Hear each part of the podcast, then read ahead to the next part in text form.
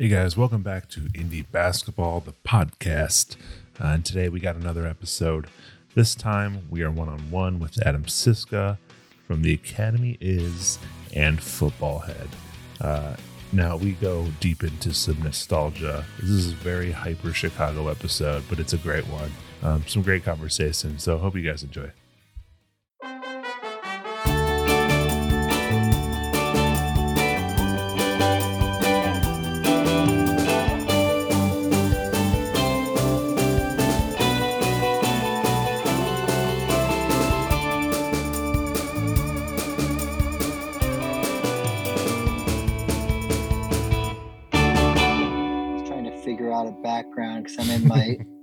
Basement that was like severely flooded in the uh, Ooh. July.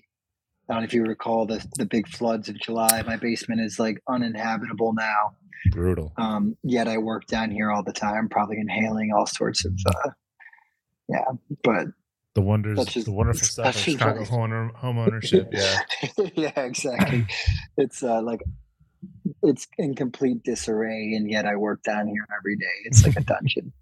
But it was once a very lovely place, and of course, when I went out west for one of the Fall Out Boy uh, shows that we did, like 20 minutes before I went on stage, the house sitter was like, "Oh yeah, there's like eight inches of water in the basement." So, Wonderful. yeah but uh yeah great to finally connect with you and uh yeah uh, dad life has been intense i like my wife was like you need to cancel i'm like i'm not canceling again i gotta talk basketball so yeah it uh it all Well- worked out great. we got yeah we got we got an agenda because the basketball season has started. So thank you for joining. Um of course. it's it's been uh we've been talking about this for a little bit and uh i think this will be a, a fun one both because the nba season has just started and and also we're both chicagoans and we go kind of i feel like there will be a nice trip down nos- a nostalgic uh realm. So i think there'll be there'll be a lot of fun stuff to talk about yeah um, so yeah, like I said, great to have you on. But firstly, the thing I like to ask everyone is what you're currently listening to. um football head i mean it, it's yeah it's my new band but it's also like i, I kind of came on as the manager of the band Hmm. um, actually like a year ago this weekend when the bowl season was just kind of getting started it was like the first get together to watch a bulls game of last season. Um, i went over my neighbor liam. He lives three doors down like the band. Um, die hard die hard bulls fan. And i went over to watch the game and i think they ended up losing the game. I want to say they were playing like the Pistons or It's a safe something. yeah, for sure. Um, but you know, last season we were going into the end of the year with a lot of optimism. I felt like two years ago at the All Star break, being in first place. Um, obviously, Zach getting hurt down the stretch Mhm. um, affected the season. And then, you know, last year was I'm a White Sox fan and a Cub fan for that matter, but I uh, had transitioned from a severely disappointing baseball season into a severely disappointing NBA season. Um, The Reinsdorf curse.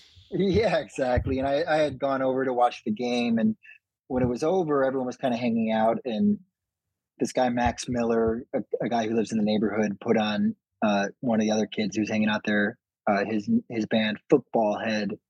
And my initial thought was, man, what a stupid name.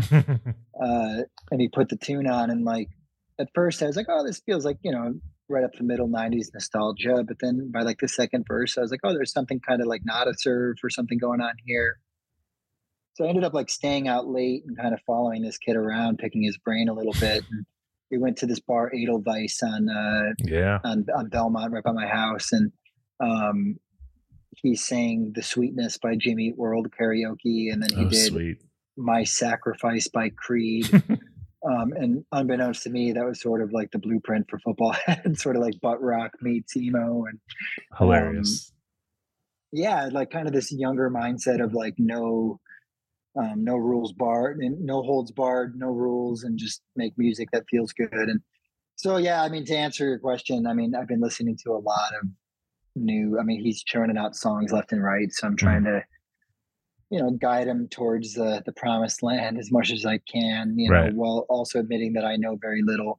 Um, but yeah, that's kind of opened up the doors to this whole new wave of. I almost feel like it does it an injustice to call it emo, but I feel like that's just the part of me that's jaded from years in the business. Like, um, I do. It reminds me of when emo felt like a really exciting, beautiful thing in my life, like when it was Vagrant Records, and Mhm. um, I feel like there's this new wave of like sort of pretending like the moment when I got into being in successful emo bands, it's almost as if somebody like erased that moment and like it's picking up. And I'm not. I don't mean that in a self-deprecating No, way, sure. but I think there was sort of like a swing for the fences in terms of mainstream culture that was happening Yeah. right then. And and I think that the swagger of Adam Lazzara had kind of trickled into some of the the bands, certainly mine. Um, and I feel like there's kind of this new wave of bands that are sort of like picking up where Vagrant and some of those labels Yeah. like left off when their thing sort of got derailed by like I guess the mainstream Sure. names that you hear. And so that's really exciting to me because that moment was really pure and special for me.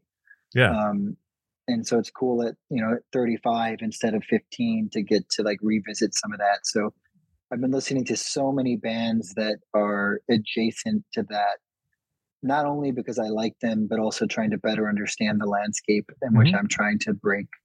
Um, the two artists that I'm kind of working closely with, uh, Snow Ellet and Football Head, um, trying to like navigate that. So I've been listening to a lot of like Anxious, yeah. uh, Super Bloom, um, Super Heaven, yeah, Daisy, Enum Claw, hmm um, just really trying to like absorb that. Um, Slow Joy. There's, there's a lot of bands that are like um, doing their own unique thing, and that's kind of why I compare it to that early emo stuff where even when the Academy is was first starting to tour, we would like we would go out with Armor for Sleep, who I feel like Football Head's kind of like adjacent to in in some way, and then like the Snake, the Cross, the Crown, who I felt like was like they were like more similar to like the Arcade Fire, than, Right. you know, Drive-Thru Records or something like Yeah. that, you know. So um, I felt like there was a lot of ambition in a scene that sort of became the new hair metal, um, unwittingly, or maybe maybe just unwittingly to us, you know. But um, so it's really exciting, and it's also Yeah. just an appreciation for like just bands with guitars. You know, during the pandemic, I had kind of gotten really into like finger style country. Some people want to call it folk. I just call it all country. Sure. Um, and I just kind of tapped out of contemporary music and was really into just this sort of tumbleweed kind of music. And I think that's just where my mindset was in the pandemic, where Sure. it was kind of this lonesome drifter sound. I feel like we all have waves. Yeah. Like I'm a big fan of Gregory Alan Isakov. I don't know if you listen to him. Like, yeah, yeah, absolutely. Um, yeah, you know, we all have like kind of phases of what we're into. Yeah, Um, but yeah, when, I mean, when it comes to what you're talking about with with football head, and it is uh, you even addressed it yourself. It is interesting that call it waves of emo or whatever you want to call it, but like it is, you know, you have these waves that keep coming back around, and and I feel like you're right. Like this football head does kind of echo the era that you were playing in with the academy is, and it's really interesting to see that come around again. yeah. I feel like it's echoing the moment that drove us to want to be a part of it. Yeah. Not necessarily echoing the part that we were a part of. I think like things shift so fast, you know, Yeah. especially when, you know, like around the time our first record came out, I feel like there was a huge shift in that scene. Um, even just just predating us, you know, with Yellowcard being on Yeah. TRL and Screaming Infidelities kind of becoming like an actual mainstream hit, and then War All the Time and the Artist in the Ambulance, and then the Mhm. major label chase for the next big band, and that sort of thing started to occur. Whereas, I mean, when the Academy Is started, I can vividly remember a conversation of we're going to be as big as Fairweather, you know, and, and that was that was like we just wanted to be Fairweather, and like I think ninety nine percent of the Academy's audience would be like, well, who? Yeah, that's that's um, super ad- admirable uh, comparison. that's just what we wanted to be. Yeah, and I think I think we were able to recognize that there was an opportunity for something bigger than that, and and sure. the writing sort of shifted on the debut for Fueled by Ramen, um, and we were kind of pulling from influences that you weren't hearing all the time in the scene. You know, there's there's songs on Almost Here that are directly derived from Third Eye Blind songs on Out of the yeah. Vein and like stuff that no one in the emo scene would have admitted at that point in time totally. they were influenced by. I mean, I remember it wasn't cool that I liked the Smashing Pumpkins as much as I do. Um, and so I kind of, you, there, there's a lot more like nose in the air, sort of like clout chasing. Whereas I feel mm-hmm. like right now with this wave of bands, it's just like really lean into your influences and enjoy what you like. I mean, when I met this kid Ryan, the football head, it was like, "So, what are your influences?" And he's like, "Tom DeLonge," and I'm like, "What?" Like, I didn't expect him to say that. I expected him to be like, I don't know, the Jesus and Mary chain or something. Right, you know, right. like um, my bloody Valentine. Love, you know? Yeah, exactly. I mean, I love all those bands, but yeah. like, it was cool to have like a very earnest answer come from him of like, yeah, I'm, you know, I was like, well, people are saying this sounds like Hum or Superdrag, and he's like, yeah, well, those bands are cool too. Yeah, yeah. But well, I like the, Tom DeLonge, you know. Right. I mean, it's like a it is a, a generational thing right now, and and what you were talking about with the echoing back too, it's it's it's multiple levels because you have guys like Football Head, these bands like very earnestly sounding like this, but pop music is doing it too, where you have Olivia Rodrigo sounding like Paramore and, and stuff. So yeah. You're getting both ends of like kind of the Academy's career a little bit. Yeah, and it's cool. I mean, uh, speaking of Olivia Rodrigo, you know, her songs are written by, you know, an, an emo star. Yeah. You know, so it's uh it's interesting to me in the 20 years that I've been kind of navigating this stuff, how much of it stems from a group of people that were like Warped Tour adjacent. Yeah. You know, I um, even when I was playing with Carly Rae Jepsen, you know, like she would come in and be like, "Oh, well, the president of my label, John Janick, you know," and it's like, "Well, I go way back with him."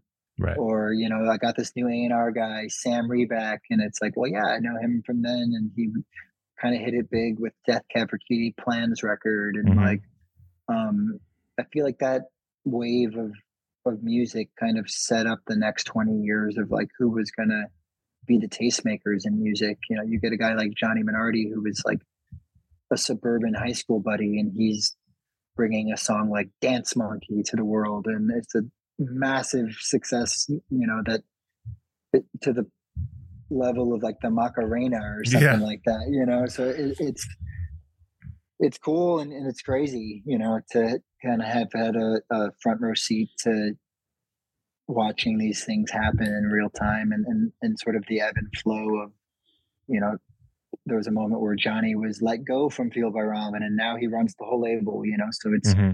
it's kind of, you stick around long enough and success finds you, right. you know?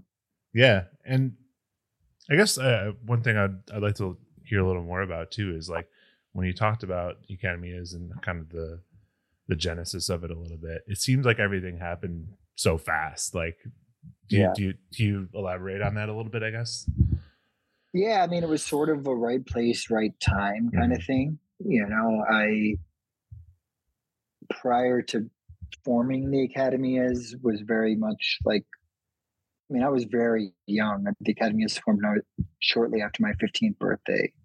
Um, but prior to that, I had, you know, been going to a lot of shows at this place called Back to the Office in Hoffman Estates mm-hmm. that um, got shut down for serving beer to underage kids, and then I think we talked about Knights of Columbus. You know, yeah, the shows moved over to Knights of Columbus after that, which you know I had heard of kind of on the periphery of things, but hadn't been to a show there. And then very quickly, it kind of became the center of my universe. But it had been going on for a while. You know, mm-hmm. I think it had kind of been more like hardcore, which was never quite my thing. Yeah. Rise Against I, I, was was playing there a lot. Yeah, absolutely, and even even bands like uh, you know Pete Wentz had a band with Tim from Rise Against, right. and Patrick from Fall Out Boy played drums in a band called Patterson that would play at the Knights of Columbus, and you know, the bands that kind of got me excited in the scene, first and foremost, was a band called Logan's Loss, and they were from Downers Grove. Um, and they were kind of like ska punk without the horns, hmm maybe adjacent to like slapstick or Sure. something that would be on Asian man Records. I just met Mike Park from Asian man Records over the weekend for the first time. I think he's a basketball fan geeked too. Yeah, I can see that for sure. Yeah. I mean, he walked by me at the festival this weekend, and I just had to introduce myself and geek out a little on him. Yeah. I mean, that was sort of my launch pad into what the next 20 years of my life would be in one way or another, um, and and counting. Um, but when I started going to Knights to Columbus, that's when things just started to pick up more. You know, the biggest band on the scene at that point in time was Knockout. Um, you know, their drummer is now in the Plain White T's, has been for Mhm. quite some time, but they were sort of like the kings of the scene. 504 Plan was probably in second place, jason them. Is that Mikey Um, Russell? Yeah, Mikey Russell and, and Nick Schmecka, who, you know, is a super close friend of our band still to this day. Tom Conrad, who would later be in the Academy is for a while. Um, those were kind of the kings. And then this band August Premiere, that was the first band from the local scene to sign to Fueled by Ramen. That kind of opened up that door. Um, but you know, I went because Bill from Academy was playing as Remember Maine, um, which Ah, everyone yeah. at record everyone at Record Breakers would call him Billboard Confessional, um, because it was everything was an open D, okay. Yeah. very very sad boy. But you know, for a high school kid, pretty good. I mean, there weren't a lot of high school kids I knew that were writing in open D and these kind Sure. of like and so he was onto something and you know i i had met him when i was in the eighth grade he had started a like kind of a asian man records type band with my older brother Mhm. um my older brother the extent of punk rock he was into was like the bloodhound gang and like SR seventy one or something Alien Ant Farm. yeah like that kind of you know more like the radio stuff Yeah. um blink of course but Yeah. um, the singer of that band they, they didn't have a drummer and they were just kind of starting to write songs in our basement and the singer this kid trevor he he came in and said there was a new kid on the school bus from elk grove who um, played the drums and so they brought him over we had a drum kit um, and he he came over and he put a kick drum head on it that had all these stickers on it and it was like Skankin' Pickle Yeah. MU 330, the honor system, the Lawrence arms. Mhm. Uh, and I didn't know what any of it was, but it was like just the most beautiful thing I had ever seen. Like it was something I didn't understand, but it was like it felt so interesting. Sure. You know, I mean, what I was listening to at that point in time was probably like Deftones, Incubus, which again, bands Who that like, would yeah. be really lame to say that you're yeah. into. Deftones but is now- awesome. Right, but now like the the I mean, I think the Deftones navigated the transition from Yeah. metal into their own thing really well, and I think they were also really influential on on some heavy hitters in emo. But um, I took a lot of flack from the punk rock kids I knew for playing a Warwick bass and slapping and being really into Incubus and 311. But they were playing together, and then eventually, you know, I was playing in sort of like a funk band, like a Mr. Bungle Incubus kind of thing. And uh, eventually my band broke up because Bill Beckett started writing songs and playing bass. So they got a new drummer Mhm. and he became the new singer of their band.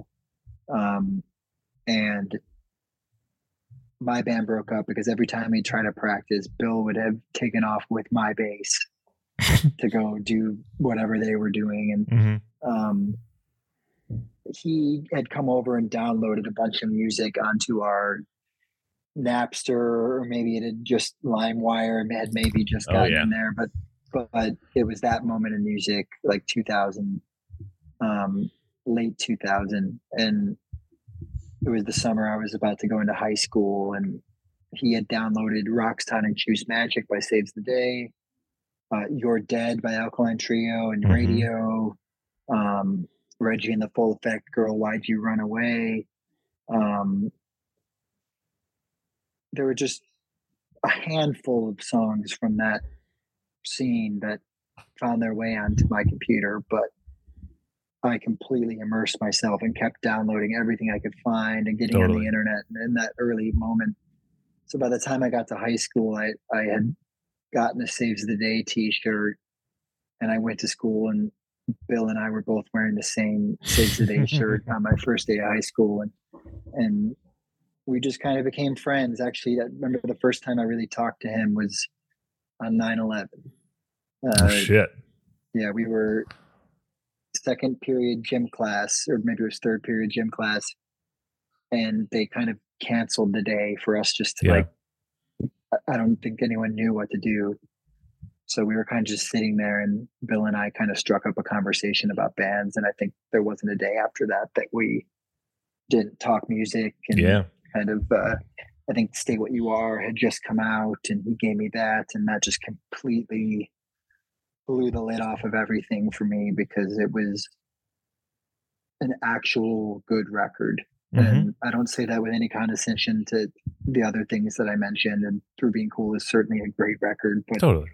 Stay What You Are was just a complete, even to this day, you know, I just watched them at when we were young this weekend and they completely surpassed my expectations. You know, I, not in any sort of, uh, you know, I don't mean this as an insult, but I, I don't think. I've really, I don't think I've really dug in on a record since In Reverie.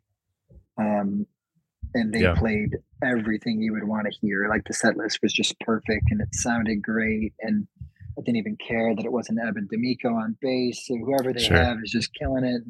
I feel like And- at your funeral was like the first song that really like kind of entered my head and like wouldn't leave and I felt like really cool listening to it, you know? Yeah, I mean it. I at that point, I don't think I had heard bands that were sort of like had elements of Americana in their Sure. emo music, you know, and so from that point on, it was like vagrant everything. The anniversary, Koufax, I was super into, and like And- all these. Speaking of uh Josh Berwanger, a former podcast guest. I saw, yeah, I, I, I, I saw. I have, I have a funny story. The one time that I've met him, I'll have to get into.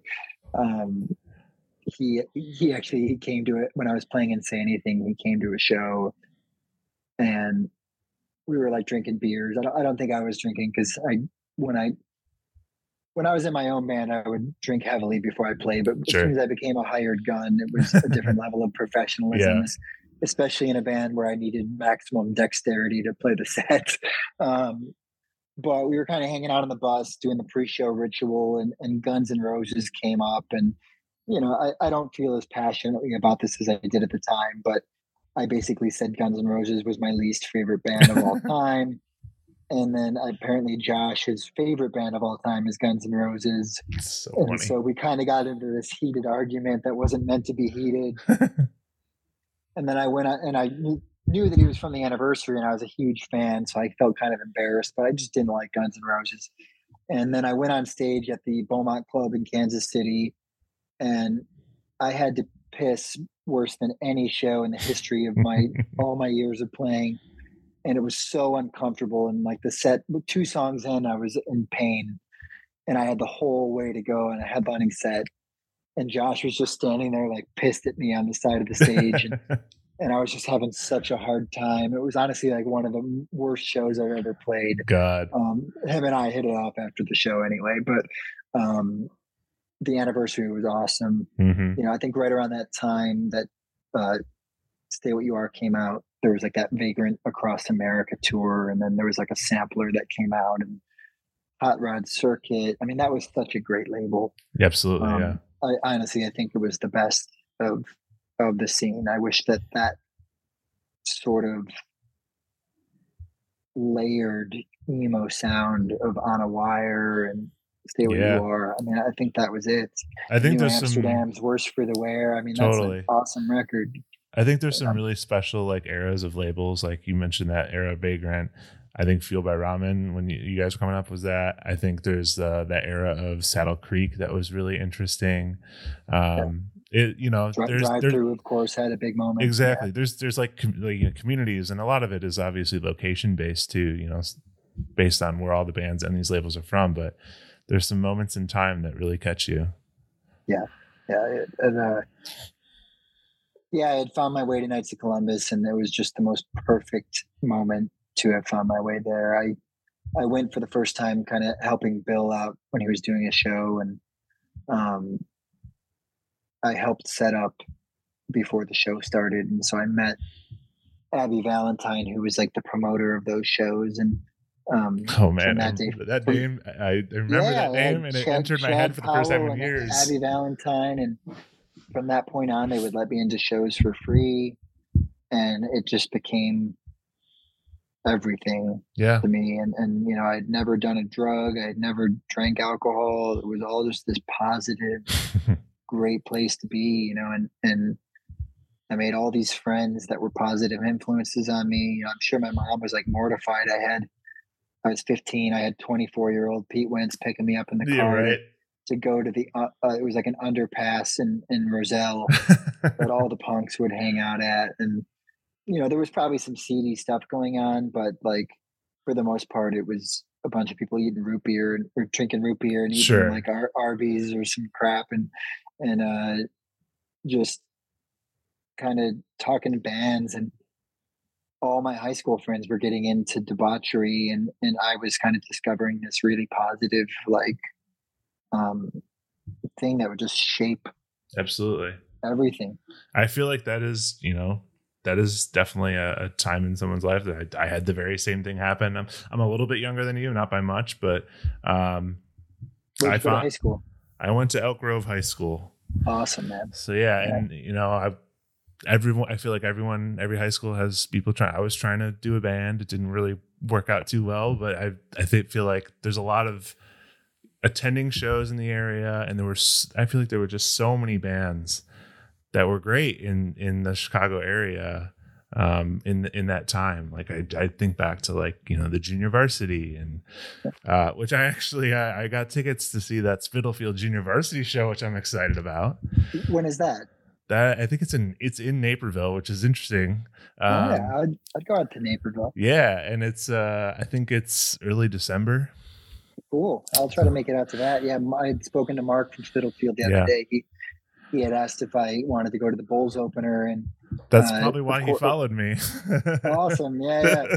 Um, yeah, he. I certainly wanted to go, but while I was in Vegas, uh, my wife and daughter both got very, very sick, and yeah, having just gotten home, I felt like it was probably not the uh, the nice dad thing to do to totally put put my basketball needs first.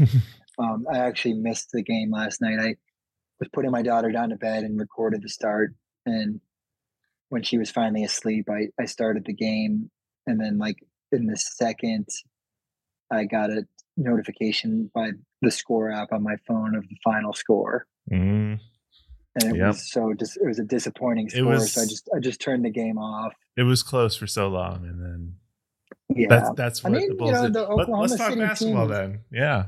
Yeah, for sure. I mean, I can get off on a tangent about any topic, so feel free to, free to reel me in at any time. Um, totally. Especially when it comes to the local scene in that era, I definitely, uh, you know, I, I did some extensive interviews for that that book that Chris Payne came out with. Yeah. Oh, cool um, "Where Are Your Boys Tonight?" That's been doing pretty well. Awesome. Um, that Billy Corgan uh, posted about saying, "Why is there no mention of the Smashing Pumpkins?" And, what are you talking about? Because not um, even the same thing, but yeah, I mean, uh, trust me, I talk about the pumpkins any chance I get. Yeah, it just didn't, didn't, seem applicable in the book, you know. But uh, yeah, it uh, basketball, man. Yeah, I mean that was my dream job until I uh, realized I was no good, and then bass guitar was easier. That, that's that's how it happens. I feel like everyone that comes on my podcast is like you're always like playing basketball, and then at a certain point you're like, it's not cutting it. We're making the switch. Um, but you know there is i mean i feel like there is an interesting segue of something recently that obviously people couldn't stop talking about and that was the emo jimmy butler thing great. You know, what a kinda, guy. I kind of had a moment where I really didn't like him. Agreed. Because of the the Timberwolves stuff. Yeah. You know, and and it's a players' league, and I can understand when you're unhappy with your situation, wanting out of it. But you know, I'm also of the mind that when you're making you know millions and millions of dollars to play a game, and the rest of us are toiling away in corporate America, or or even worse, retailer. You know, something.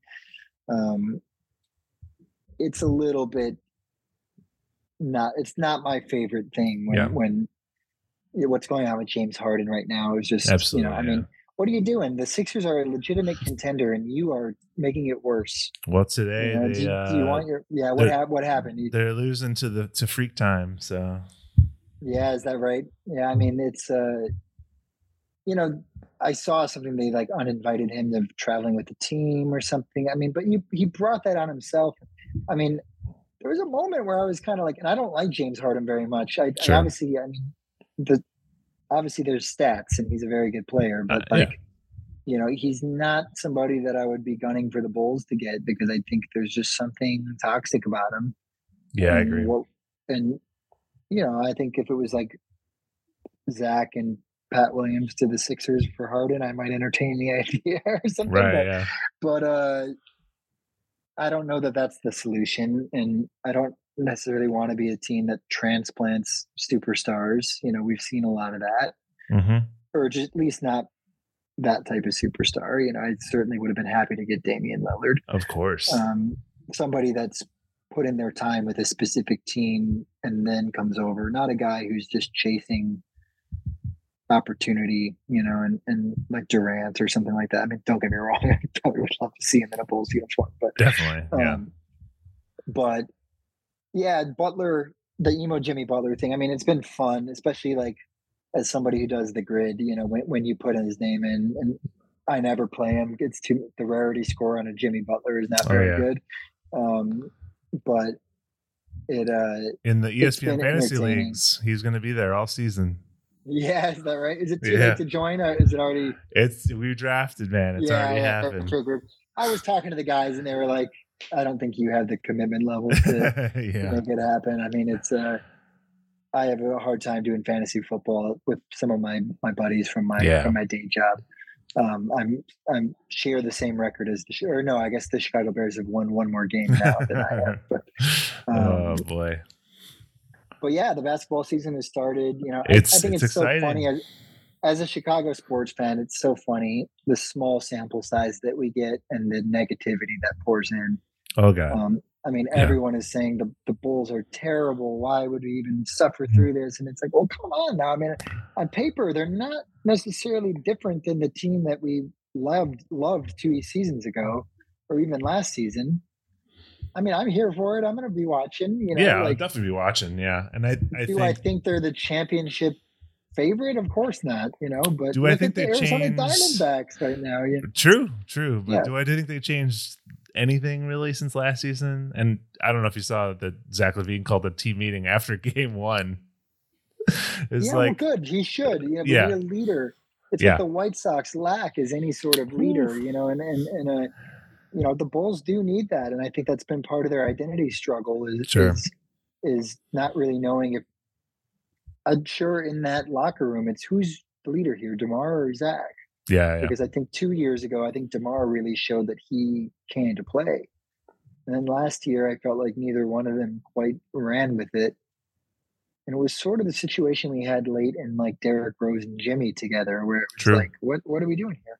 yeah. Um, so, I mean, I have optimism. I'm Yeah. certainly going to watch. I mean, the NBA is fun because the other teams are fun, and you can watch games just to kind of be a part of the dialogue. And I think when it um, comes to you know professional sports, I mean, obviously football, all all games are national games, but I love NBA national games. They're just you know NBA on TNT. There's nothing like it, you know.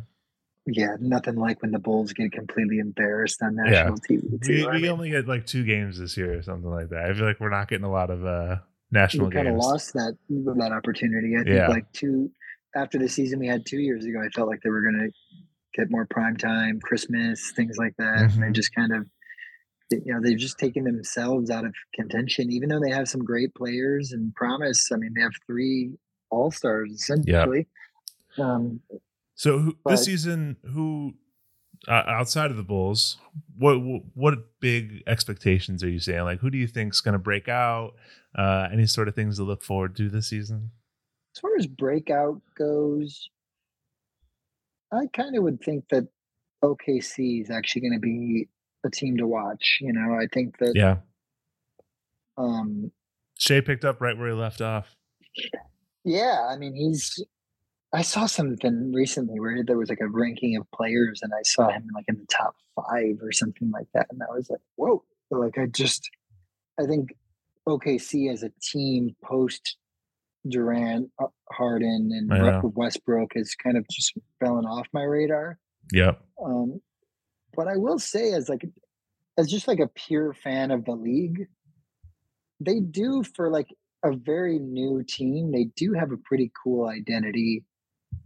The name Thunder is not that cool, but those those like bright blue, that color blue they wear yeah. just has this feel to it. like, and it sounds so lame, but like that was sort of what drove me to be a sports fan. Was sort of like like I'm not really into fashion or anything like that, but there was something about the uniform that I always yeah. just was drawn to and the logo and um I think it's part of what made me a sports fan and it's also part of like why I can remember player movement so well. Oh yeah. It's like well the, something about the 90s, you know, that's that's like so interlinked of yeah the the fashion and like those jerseys like the greatest era of you know sports jerseys and things like that yeah so.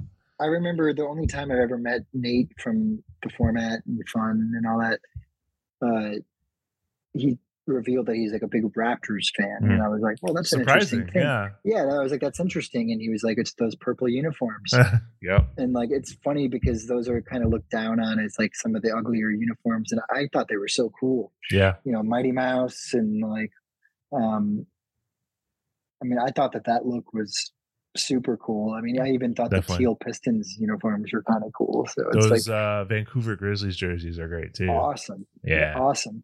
And I'm glad the the Memphis Grizzlies brought them back as throwbacks. Yeah, I think it's super cool, and I love that like Pacific Northwest uh, sleeve rim that even the Memphis totally. Grizzlies put on. I think it's a cool tribute to Timberwolves had the, the trees. Too. I love that. Yeah. yeah. that's like I actually saw something on the internet today. It was like ranking Timberwolves uniforms or something, and I was looking at that, and there was one from like maybe a couple years ago. There might have been a city edition, but it was like a throwback with like a brighter blue color mm-hmm. and some texture on it, but it had those sleeves and like totally. I mean, that's a look. You know, that's a winning look. I personally think in the NBA, like if you're not going to win a championship unless you look like it. You know? yeah. Like, and I stand by that. I mean, the Nuggets have had some pretty bad looks, and I feel like they finally got back to a, a pretty good place. And uh, paying tribute to like their 90s look and right. they also had that like multicolored kind of Roy G Biv thing going on and like mm-hmm. uh, they like I, I, love it. I mean, I don't know what's going on with the Utah Jazz neon yellow thing. Um, I, I think those per, just the plain purple uniform John Stockton era right. is one of the, the best looking uniforms in the NBA history. And I think they brought those back too this year as a city edition yeah. throwback or yeah, something. Like but why yeah. is that the city edition? Uh, yeah. Know? I actually thought they were getting onto something with like the orange and like uh it wasn't like the pure orange uniform. I didn't like that one. It was the one that was like kind of just incorporated orange into this like dark purple hue thing. Mm-hmm. Like it reminded me of like going to Bryce Canyon or something. Like it, it very national uh, park feeling. Yeah, yeah. It looked kind of like Utah, you know. And I thought it was, mm-hmm. I thought they were onto something. Then out of nowhere, they're like neon. Yeah, it, it like it like called to that like Atlanta Hawks, uh-huh. like 3D court oh, thing yeah. they were doing. Like, when they had like hate that the Atlanta Hawks like, triangles on the jersey. Hated that. Yeah, it was just like. I mean, I think at that point the Hawks had to try something. You know, yeah. like, um, but yeah, man, basketball's back. It's exciting. Baseball's been. I mean, I, I have to admit, I'm a bigger baseball guy, um, mostly because Ken Burns made a film about it. You know, and like, mm-hmm. if he did that for basketball, I think I would, would just amp up my yeah. romanticism for it. But um, I'm just big into like that sort of U.S. history stuff, and um, there was a year where I was on tour that I just had like the DVD player in my bunk, just constantly had Ken Burns baseball on. and I Totally. just- um, but I'm kind of getting disillusioned by it just because Chicago is upsetting me, and uh, and so when I started playing in this Footballhead band, they are so NBA obsessed Oh, awesome. that like that it's kind of brought me back into the fold, and you know they put me on the grid maybe like two three months ago, and I haven't Mhm. like missed a day. Um, Dude, speaking of, should we just do one right now? Sure, So- yeah. I mean, I might suck. You know, I usually So, do it first thing in the morning, but The good yeah. thing is uh, we're gonna do HoopGrids, not immaculate grid, because HoopGrids you can just keep you can keep throwing them out. which might even be more embarrassing like, if, I can't, if I can't pull some depth. You know. let's let's try it out though. You never know. Yeah, I, I'm into it. And we will we'll try we'll try and be quick with Okay, it. we got a? Bulls row. That's right. that's already a, a gimme. You know, like Ooh, I mean, Bulls, Bulls- Rockets. That's a tough one. Okay, I got this. I'll I'll give you the the first go ahead. Okay. Oh, so we take turns. Yeah, sure. Let's do that. Is that how we do it? Okay. Yeah. Um, Bulls, Cavs. I'm gonna go Ron Harper. Oh, love it. Gold. I'll take it. That's why I like this yeah. one. Is you, you get that that visual uh like uh benefit of like oh man it's diamond it feels good Yeah. How could they not have a photo of Ron Harper? i though? don't no one has photos in these for some reason like there's very few people who have photos um Yeah. god bulls rockets i mean bulls 25 points per game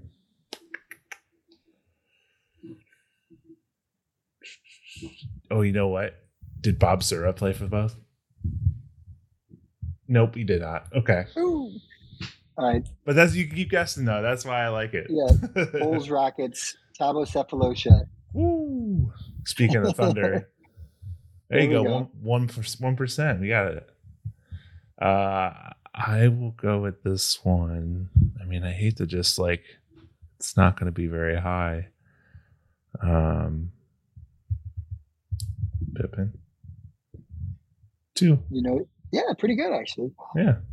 I would think Ben Gordon might have like a pretty, but it's it's so interesting with this because sometimes there's less famous guys, but like Oh, recency man. bias kind of. I just I just misread it. It's a single twenty five point game.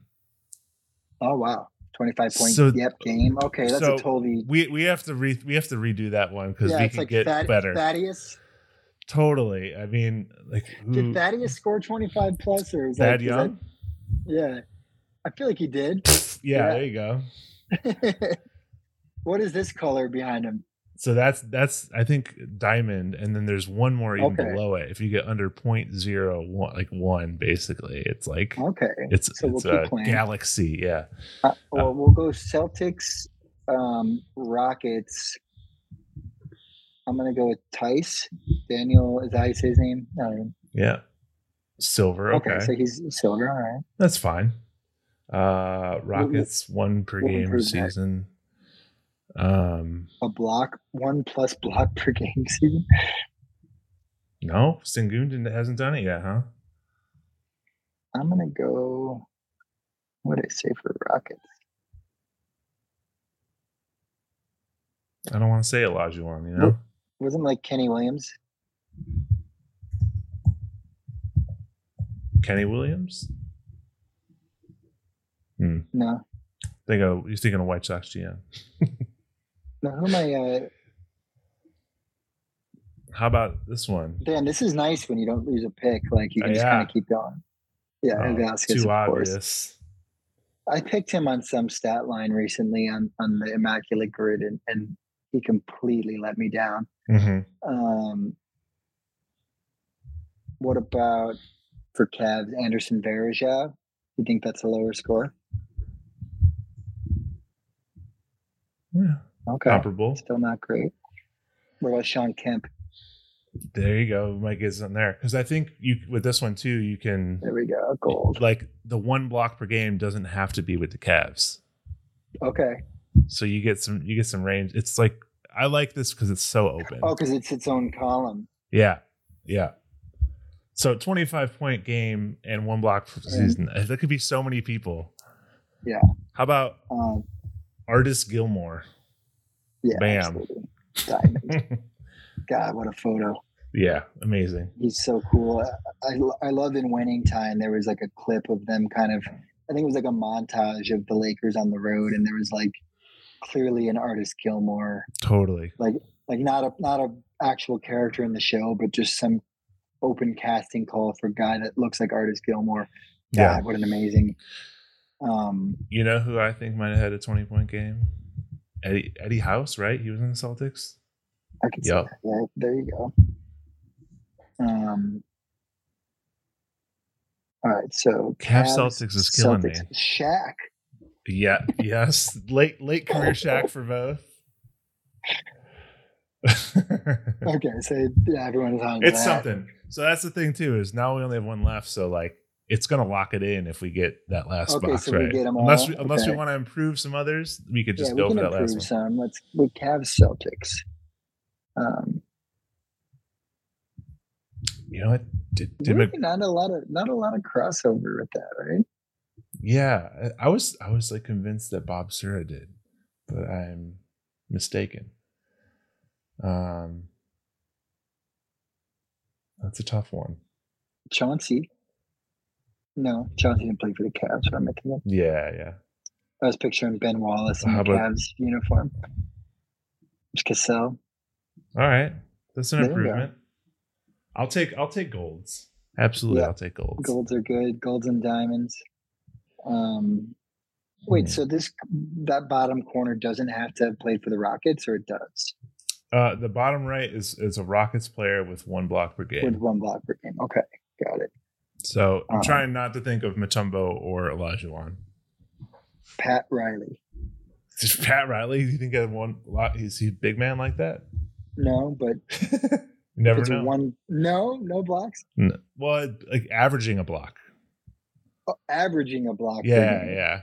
Because it says for the season. Season. Yeah. yeah. And, uh, I got thrown off by the twenty-five point game. Mhm. Yeah, I don't think Pat Riley was averaging blocks, but I just love that he played for the San Diego Rockets. Yeah. with their green uniforms, kind of Right. like. Um, I mean, I mean, Barkley probably did. Um, what about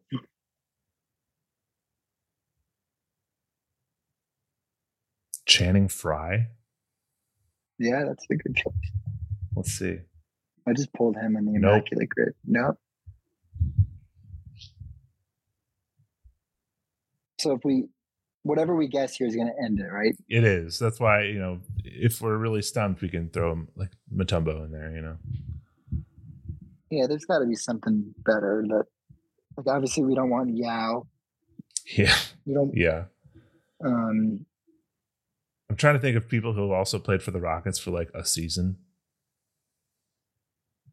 Yeah, it's there's like a weird lack of player movement that I remember. Mhm. I guess like for a championship, for the only other team that really won championships in the '90s, uh, there's a lot of like forgettable people that came through. wonder, do you think Ariza had a block game? I can see doubt- that. I doubt it was that much. I don't know about a No. game. Yeah. It's got to be a true big. yeah. I feel That's like why I was were so Sengun. They were so dominated by their big men that maybe it's Theis. That's true. We, we did eliminate him elsewhere. There it is. Yep, and it's a diamond. diamond. Got it. Love it. Pretty good. Better than 61% grids. I'll take it. All right. Love it. Yeah, man. I think this went better than I thought it would. I was like, totally. I was like just thinking of the the grief that I'd catch from from my bandmates Right. if I if I came on here and like yeah if I if I sit with this, it'll, I'll sit with this on my phone for like an hour, and I'll just like That's be good. I watching mean, TV, and I'll just be like, oh, how about this one? I'm gonna have to do this with the guys too because every day we finish the grid and we're like we need more grid. Mm-hmm. The Um, rarity score is great, and you know what? You can go back and play old ones. Yeah, yeah, it's pretty good. Yeah, they, they do that on the Immaculate Grid too. Right. I, I was shocked when they invited me to participate. That like because I don't really have like the recency bias stuff on mine. Like I I do better with modern guys than I thought I would, but Sure. like my polls are like supersonics and like like I'm always just like Chris Kaman, boom. You yeah, know, like I love a good mid two thousands player. Yeah. Yeah. Um, or like straight up nineties, or like Mhm. what I love to do is like read up on like the coach's playing career and stuff like that. Where Totally. I'm just like Mike Doc- Doc Dunleavy, Rivers. yeah, Mike Dunleavy Senior, Uh huh. Vinny Del Negro. oh, you know. Vinny's Vinny's great. He can play a lot of places. Yeah, yeah. Like there's always Scott Skiles on like the assist stats and stuff like that. Yeah. I feel like ever Um, since these these grid games started getting popular, it's it's really had me become it made me want to be like a, a historian and like learn more people and I've discovered some really random players that like I had no Yeah. idea existed. Like there's a guy Jeff Ruland from like the 80s and 90s who played for the Bullets and he just Oh, looks like the guy that kind of looks like a banker sort of? dude? absolutely he has a Yeah. mustache, least athletic Yeah. player. Yeah, he's been like ridiculed in memes and oh stuff. man. And then I think people are basically commenting saying like the era he played in, like that means that like you know he would basically like shred all over like you know the modern NBA, and it's Yeah. probably true. You know, Yeah. it's uh, um, I mean, you also Yeah. think that people say the same things about baseball too. That Babe Ruth played against, uh, you know, construction workers, and he he did right, but yeah, some of those guys probably had more grit than some of these Mhm. multi-millionaire, you know, right, uh, General Soreness, Derrick Rose, or yeah, yeah. But Um, so as as far as this season, I mean, are you you trying to get out some games? How how many games do you usually get to for Bulls? um, not as many as I would like, Yeah, just due to the ticket cost, you know, and you know, I, I, I'll probably go out this year. My wife's a yoga teacher, and and some of her clients have some pretty good hookups. They're like Nice. she has. And uh, last year on my birthday, I got courtside for uh, Bulls Jazz, Oh, which like you know not, not the top team I would have picked. You know, they were wearing their neon uniforms. Um, or. I guess it was like the black ones with the Yeah, neon yeah. letters, and like, they actually didn't look as bad in person as as I thought they would. But um, Markkanen just looked unbelievable. our old pal. Yeah, I mean, honestly, it's disappointing just because I did I like him, Same. and to see him playing well, like I think he would have a really cool role on this lineup. Um, Thanks a lot, Boylen. Yeah, it's a God, boy, jeez, what a, it's, it's nice that like when these things end, they're over. you yeah, know, like I mean, I know Billy Donovan is a little bit of like, you know, we'll see how this goes this year. I think he might be on the chopping block, but Mhm. um, yeah, I mean, I, this season I'll probably try to get out to like around like five games or something like that. yeah, yeah. Um, yeah, it's uh, I think the NBA is just getting to a place where it's like a little more spread out. Like the average, like there's not as many just complete duds of teams. Like Yeah, um, I try to avoid ever going to see the Bulls play the Magic because they always destroy us. And they when look pretty the fun this year, too. Yeah, I mean, I think they're probably going to be better than the Bulls, yeah, and they they always seem to play better, even in right. the worst of times. And like, uh, I love playing Wendell for like uh, rebound stats and stuff like that. Like, um, I mean, he's. I liked him too. You know, it's it's a shame you can't hold on to guys forever. know. You know, it's a. But you know, I think the league uh, as a whole is a lot more like spread out. Like, I, it's hard to like. I'm trying to think who is the lamest team in the NBA this season. Uh, the that is tough because even like the Spurs, like they have Wemby now, so it's like that's yeah, not like lame. I want to go. That's one of the games I want to go to. Yeah. You know, that's like, um, and it's Like a, you- maybe a winnable game for the Bulls, right? but I would still get to see like uh, that's always like what I'm looking for. Yeah. um, is is it the Nets? Like yeah, Uh, yeah. I think you're onto something there. I think the Nets are the one. the only reason they really made the playoffs last year was because of all the work that KD did and Kyrie Irving did early on. in the season. Yeah, I think the Nets are lame. The Rockets are pretty lame. But, But- even but then, better, there's better, there's yeah. youth. There's interesting youth Yeah. to watch out for there. I think Pacers are they got Tyrese. Like yeah. every what team has like, someone there- that's there- fun to watch. Yeah, like the Magic are typically like Yeah. I'd probably say the doormat of the NBA, and Yeah. like, they're they're pretty good. And I I'm think not, I'm afraid um, of them. You know? Yeah, and I mean that's probably why I think it's becoming more clear that an expansion is is going to happen, and that Yeah. we'll probably get Seattle and Vegas back in the mix. Yeah, and I would like to. I, I think that'd Yeah. be great. You know, I think uh, just coming from Vegas this past week, like I know they're talking about bringing the Oakland A's there, and like hmm part of me thinks that baseball is not as good of a sport for Vegas. Just one, it'd have to be an indoor stadium, which is Yeah. always not my favorite thing. Two, like the pace of a baseball game just doesn't feel like Vegas to me. True, Um, true. I think they would they would be better to expand into like a Portland or a Nashville, Absolutely. um, or even Montreal. or Charlotte. um, yeah. Yeah, like I, I think as far as the NBA goes, Vegas would be awesome. Absolutely. think They're already doing so so- much there. Yeah, and I, I think for travelers, like because the NBA is getting better spread out. Like if I were in Vegas, I'd go to any NBA matchup and just Mhm. like put some money on the game and go have fun. And like it's such a star-driven event, you know. Yeah. um, and it always has been. Like that was it was so fun watching Winning Time for that factor, like Nicholson, and I love when there's like during the heyday of the Academy is like I wanted more than anything to let it be known that I was like a diehard Bulls fan and like whatever whatever I could do to be affiliated with the Bulls. You know, it never quite took. I don't think the band got big enough, but like. uh I just wore like Bulls jerseys, talk Bulls constantly.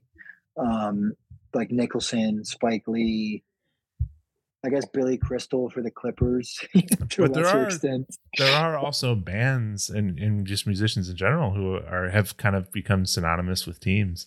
Portugal Yeah. the Man is is very Yeah, much Blazer, the dri- Blazer country. Yeah.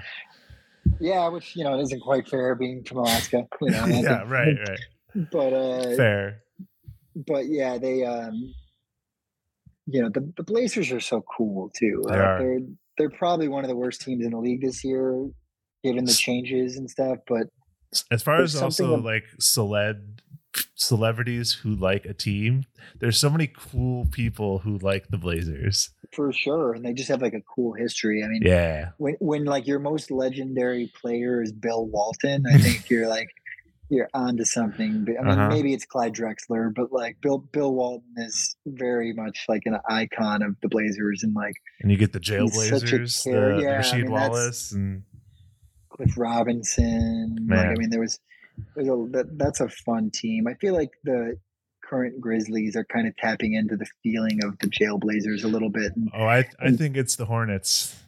yeah, yeah, yeah. I think that's definitely true. Hornets. The '90s. there you go. The There- '90s that's the worst team. in my memory.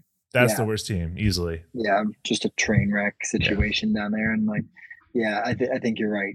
I think the Hornets are definitely. Uh, it's a bummer that Lonzo's like not really ever going to play for the Bulls. I think, but I know. um, I thought it was a big slap in the face that press conference like a month ago, where it was like Lonzo in uniform talking. It's like, why why even do we- that? What Yeah. are we, yeah, what are we doing here? Um, but yeah, it was uh, basically. I'm actually really hoping to see Memphis put up a really good season. Yeah. Just, I mean, Derrick Rose certainly like. I think he's got to be approaching like the end of his career, and, Mhm. and I wanted to see him come back to Chicago, but I'm also kind of happy that he's not. Just It's a good spot for him to be right now. yeah, I think it's a there's a grit to them that I think matches his whole story, Yeah. and I would like to see that story end well.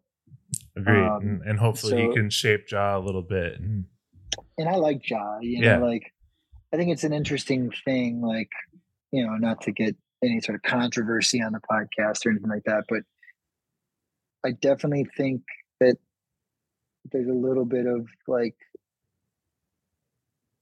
I don't know that what he did was inherently like terrible. Like, sure.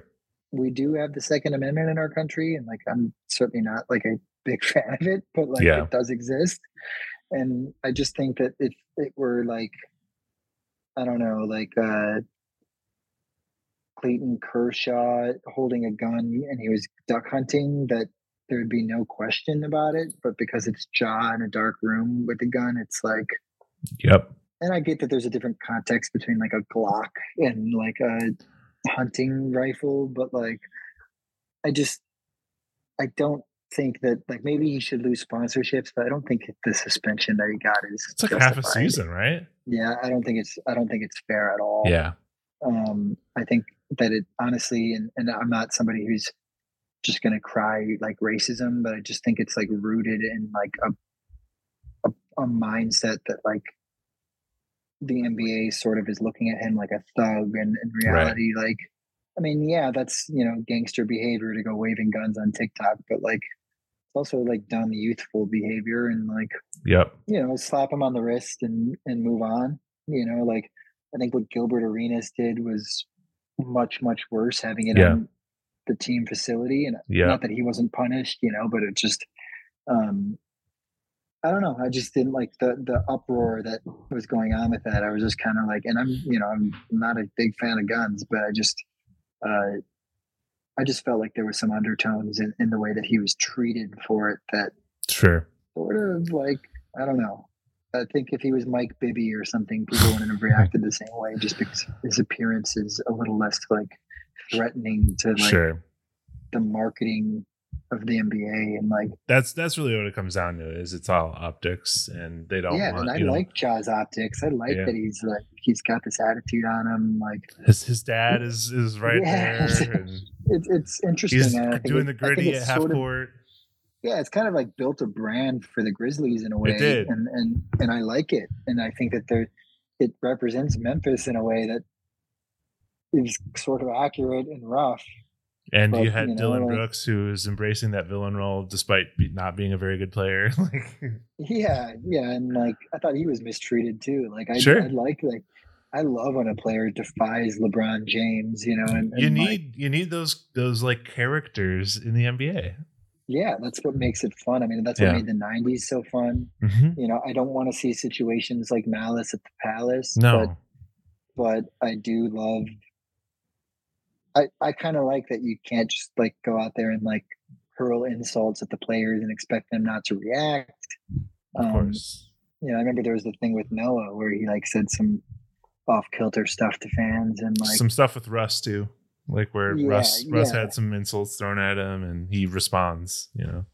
Yeah, and like I mean I when I was young and like still drinking, when Academy was on Atlantic, we we got hooked up with Jay Z's seats for a Nets Bulls game, and I went. It wasn't quite courtside; it was like just beyond behind court the court, mm-hmm. and I was sitting right behind the Nets bench. Nice. And I uh, called Jason Kidd a wife beater to his face. Oh my god! And, and I was full Ben Wallace uniform with like a headband, wristband, shorts, like completely drunk on like 10 beers. And I'm amazed you didn't get kicked out for that. Mm, I, I don't think anyone officiating heard me say it. Okay. Uh, Mikki Moore. Oh yeah, I remember uh, him. He uh, he heard me say it, and he kind of got in my face and put me in my place, and then went off and like uh, the in the fourth quarter, the Nets like dominated the Bulls. this was at the Izod Center when they were still in Jersey and uh, they like it was an inconsequential late season game, but it was like the most involved in an NBA game that I've been in. Like, yeah, looking back on it now, I'm like, what was I doing calling Jason Kidd a wife beater? And like, yeah. obviously there was some accusations against him, but like, as a spectator, like you know, I don't know, let the league and the law figure that out. Like I don't yeah. need to go out there. And, There's still people like out there, yeah. Yeah, exactly. And I, yeah. I just was a diehard Bulls fan trying to totally. be heard and like and talk some shit. But yeah, uh, that was one of the more fun. I I was diehard. I I went to a lot of Bulls games between 2006 and I moved away from Chicago in 2010 but like in that four year window, which was such a great window of Chicago basketball mm-hmm. because um, the first game back, I hadn't been to a game since like the Jordan era. And I went to a playoff game against the Heat. Um, the Heat ended up winning the finals that year in 2006. Um, but I went to a game and the Bulls were like just good enough that it was getting excited again exciting again. And Dwyane Wade like went off in the game, and I got really excited about him as a player. Yeah. And that from that point on, I like just watched basketball religiously again, and started going to tons of games when I was home. And fell in love with Nocioni and Oh, yeah. um, and just that whole era, watching people come through like Brad Miller, Drew Gooden, Ben Wallace. Mhm. Uh, I loved CJ uh, Watson. Sefolosha. yeah, C.J. Watson, Larry Hughes. hmm Uh, obviously, Luol Deng and like the core of Yeah. that team was was super fun. But then all of a sudden, Noah came and he completely defied expectations because I was kind of a UCLA fan at that time. I've been spending a lot of time around Westwood and LA, and and uh, I hated Noah from college. And then when he came to the NBA, he like put weight on and put muscle on, and, and like his free throws never looked pretty, but he just had this grit that was reminded me like Rodman or something, and he became so fun. Yeah. And then when Rose came, it was all of a sudden the Bulls were special, and like. I don't think I even realized how special until now when we look back at it. But uh, I think the pinnacle for me as a Bulls fan, even more than the '90s, was the Celtics series. Yeah. Um, and Where Hinrich got to a lot shoved of, into the scoreboard. yeah, and like Rose became a national star during that series, and I went to that game. That was like triple overtime. Uh, ben Gordon was hitting all these buzzer Mhm. beaters, um, and it was incredible. And I went. That was Game Six. I went to it, and like in my mind, they were on their way to winning a championship. And I flew to Italy the next day, and I, I woke up in in Rome. And this was back when the internet was like not as accessible, Yeah. and like and watching games online was a lot harder to pull off. But Right. um, I woke up in the middle of the night in Rome and watched Game Seven, and they lost to Boston, and it was devastating. Uh, And I think that might have been a year that Boston won the finals. was that 09? Yeah, did they win in 09? Like, I, it thi- I was thought I like- think they- won. it was the back to back years. Yeah, back like back to back years with the Lakers. I remember 2008.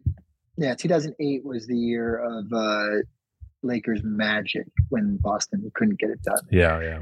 um, and the Cavs got bounced too from that. But yeah, that was. I mean, I'll never Great forget time, the feeling yeah. of being at the United Center when when Ben Gordon was draining those shots, and like there was some late game heroics. Nocioni was just amazing. Um, so many It's great. Bulls players. Yeah, it was awesome, man. 20, 2010, I was in college and I was just like, man, this is this is amazing. Love it was so team. promising. And then, you know, I remember I, I moved up to Vermont and I was watching games up there when they were in the playoffs, really loving it. And Mhm. um, I'll never forget, you know, in 2012, I was touring with Say Thing and I was in Mobile, Alabama on a day off and I was like desperate to get to a TV with the game on. As soon as I did, the next, like within five minutes of getting the TV on, Derrick Rose tore his ACL. And like, I remember that stinking feeling. You know, Yeah. I think they were, what, they're playing the Sixers in that Mhm. series. And and they were on their way to, to to win that series. It looked like. Yeah, like everything just looked great. And then, God, I have all these vivid Bulls memories. Like, Yeah. uh, I can remember when Rose hit that buzzer beater. Um, I think it was 2013 with Gasol on the team. Mm-hmm. Um, The Rose one where he's ma- not beater. making the face. Yeah. Yeah, yeah. That, that like I remember I drove to Indianapolis from Chicago for a gig with Carly Rae Jepsen when I was playing with her, and and uh, I got to my hotel room and, and watched the end of that game, and it was just like to me that felt like the end. It was the it was his like uh his swan song a little bit because it's like yeah, people had been doubting him already for like a year or so, and he showed a little bit of promise there that he's like maybe he's back. yeah. My Bulls fandom sort of like waned a little bit after that. Um, I was watching a lot of baseball and had some decent years of baseball during that time, and then Cubs won a World Series. Yeah, and it was special, very special. And and and uh, I uh, I was driving around in like a snowstorm in February of 2020, like right before the pandemic, and had the Bulls on the radio, and Coby White was like going off, Yeah. and I remember being excited again, and like the team was still. Denzel was such a complete shade of a basketball player, but um i just that was like i remember like a game i can identify as being like well now i'm gonna be paying attention again yeah. um and since then it's been pretty fun. Certainly disappointing at times, but um, it's going to be an exciting Yeah. season. Well, Yeah, yeah, I'll, year, I'll I- maintain optimism. Yeah, yeah, you know, I, I I hate that the Bucks are better than us in every way. Yeah. And winning championships. You know, I think it's crazy that Milwaukee is a better sports town than Chicago. It really upsets me, but I do love Damian Lillard, yeah, same. and Giannis is certainly hard to dislike. Yeah, And now that Grayson Allen's gone, I can that's kind very of uh, true. kind of root for the the Bucks a little bit. And Well, if if this year doesn't go well, I I fully support a teardown of the Bulls, and yeah, it would hurt a little. it would. You know? but you know, that's why I love the NBA. Is like, if my team isn't doing well, I can still love other teams. Yeah, yeah, great. absolutely. And and uh, but yeah, man, great to connect with you. And, and, uh, Absolutely. I'd love to have uh, the Footballhead band on here someday if you're down. I mean, I think we could get really deep into the NBA. yeah. Um, they also like they play basketball all the time, and, and uh, they play at that court where you did the uh, um, what not Camp Dogs. What's the what's the band I'm Rat thinking Boys? of? The, the Ratboys. Yeah. yeah, So, yeah, uh, Camp they- Dogs is but- Mikey Russell again. yeah, for sure. Uh, Ratboys. Uh, they play over at that court. It's like off Addison by the Target, right? Yep, Yeah, they they said it kind of sucks at that court, but it does. uh, yeah. it's, it's one it's one of the spots they go to.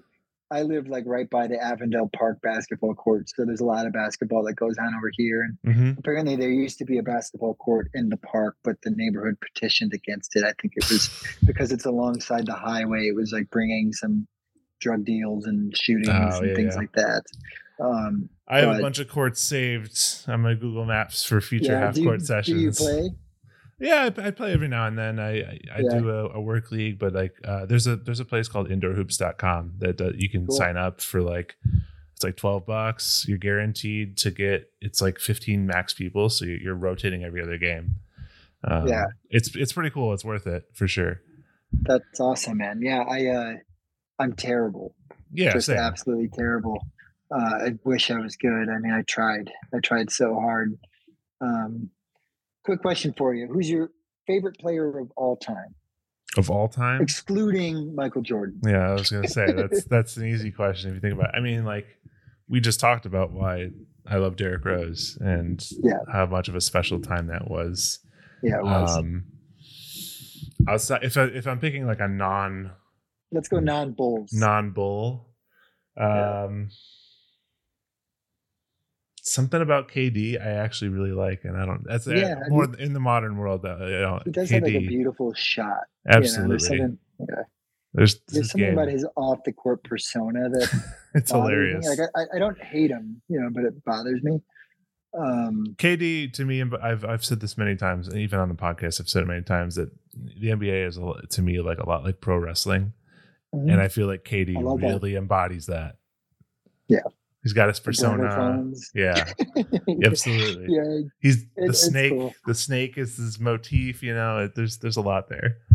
yeah, he's he's entertaining for sure. You know, he's always been outspoken and um yeah, of the current like superstars, you know, I definitely I definitely do like him. Yeah, You know, I don't I'm not like somebody that hates LeBron, but I like to cheer against him. I think the only time I was ever for him was when they beat the Warriors in the finals. yeah. I think that was like a good story. absolutely. but the world seems to have forgotten the letter he penned to Cleveland when he came home, Mhm. in which he said he'll never leave again. Yeah. And so that was kind of where he really lost me. Like, Mm, you know, obviously they wouldn't quite be the team they are now if he had stayed. So it's not really like right. fair to even compare it. But like, He obviously gotta feel- moved for Bronny to go to school and get you know Yeah. better basketball. that's what private jets are for when you're Right. an absolute superstar. I mean, I just thought that the whole thing was a little bit like, Yeah, you know, I thought if you're going to say that you're never going to leave again, and just a couple years later you're gone, you know, Mhm. just. But you know, that's the business. I, I was somebody that really supported his move to Miami when he Yeah, did it. yeah. You know, interesting. Um, Not many that- people that- did. I did. I thought it was, uh, you know, I, I thought it was just exciting Yeah, You know, like I, I love player movement. It's like, uh, what are the big ones this year? Dame, obviously. Um, Bradley Beal. Mm-hmm. That's not like super yeah. huge, but But like, I, I love that the landscape of the league just changes so much year to year. Yeah. It's so great. yeah, it's it's super fun. But Yeah, man. Well, yeah. It's it's been great having you on. It's been great talking basketball. Um, we'll definitely have to link up at a show sometime soon. Um, we love that. We're playing the empty bottle on the 16th. If you're around, It's Would two blocks from my apartment, so Awesome. Yeah. Well, without telling everyone where you live, uh, you have to let me know sometime. Um, I'm over there quite a bit. cool. Uh, my wife has a studio on like Division in Ashland. She teaches yoga over there. Nice. Um, but yeah, come on out. We you know we'll throw you on the list. Uh, we're playing first too, so it'll be nice and early. Sweet. A band called Cruel is the record release show. I don't know if you've ever heard of them, but they're pretty Okay. good. Awesome. Um, and uh, yeah, it'll be this band's first time playing the Empty Bottle, which will be fun. You know, and, and the guys would love to talk to you. I'm sure. Absolutely, Uh, man. When when we came across this podcast, like I I sent it to all the guys, and was like, "There's a podcast that talks about music and basketball. this is incredible." Yeah, it's been a great it's been a wild ride it's uh every time every time i'm I'm just shocked that there's more and more and more and more people to talk to so it's awesome yeah, it's awesome. I've I've still been like jotting down some of the the play on words uh names. What did I do? It's not always like band names. It's sometimes like song titles, yeah like not Nazi, like Nazi Nazr Mohammed, Nazi punks fuck up. there was Uh, a I, I did something a couple months ago which actually i did like immaculate grid for basketball and music Is- That's which fun. is yeah We, I'll- I'll we have to bring that back. Immaculate Grid for the Chicago local scene. Like uh. Played at uh, the Burlington uh-huh five times. Uh, played at the elk grove teen center oh man, I'm in that one. There were some like funny ones, just like mocking stuff, like got canceled. oh or, you sure know, sure like, uh, like uh, sold coke to, or like bought coke off guy in band. very whatever, I don't know. specific stories yes Stupid stuff.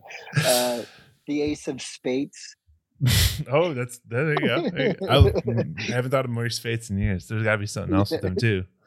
Yeah, some good ones. But great to talk to you, man. Absolutely. Thanks for coming on, man.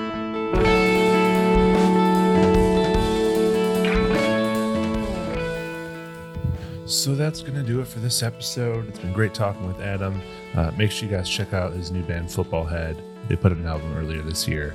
Uh, it's a really good one, a good pop punk sort of emo vibe to it. I want to take this time to thank our Patreon supporters so much. Um, if you want to support indie basketball, head to patreon.com slash indie basketball. Would love to keep making more half court sessions, and, and being a supporter on Patreon really helps us do that. I also want to let you guys know that on indiebasketball.com, we got hats back. We got the Bon Iverson hats back, uh, and they are back in stock. Get them now. But that's that's all I got for this episode. So thanks for joining so much, and check back on the next one.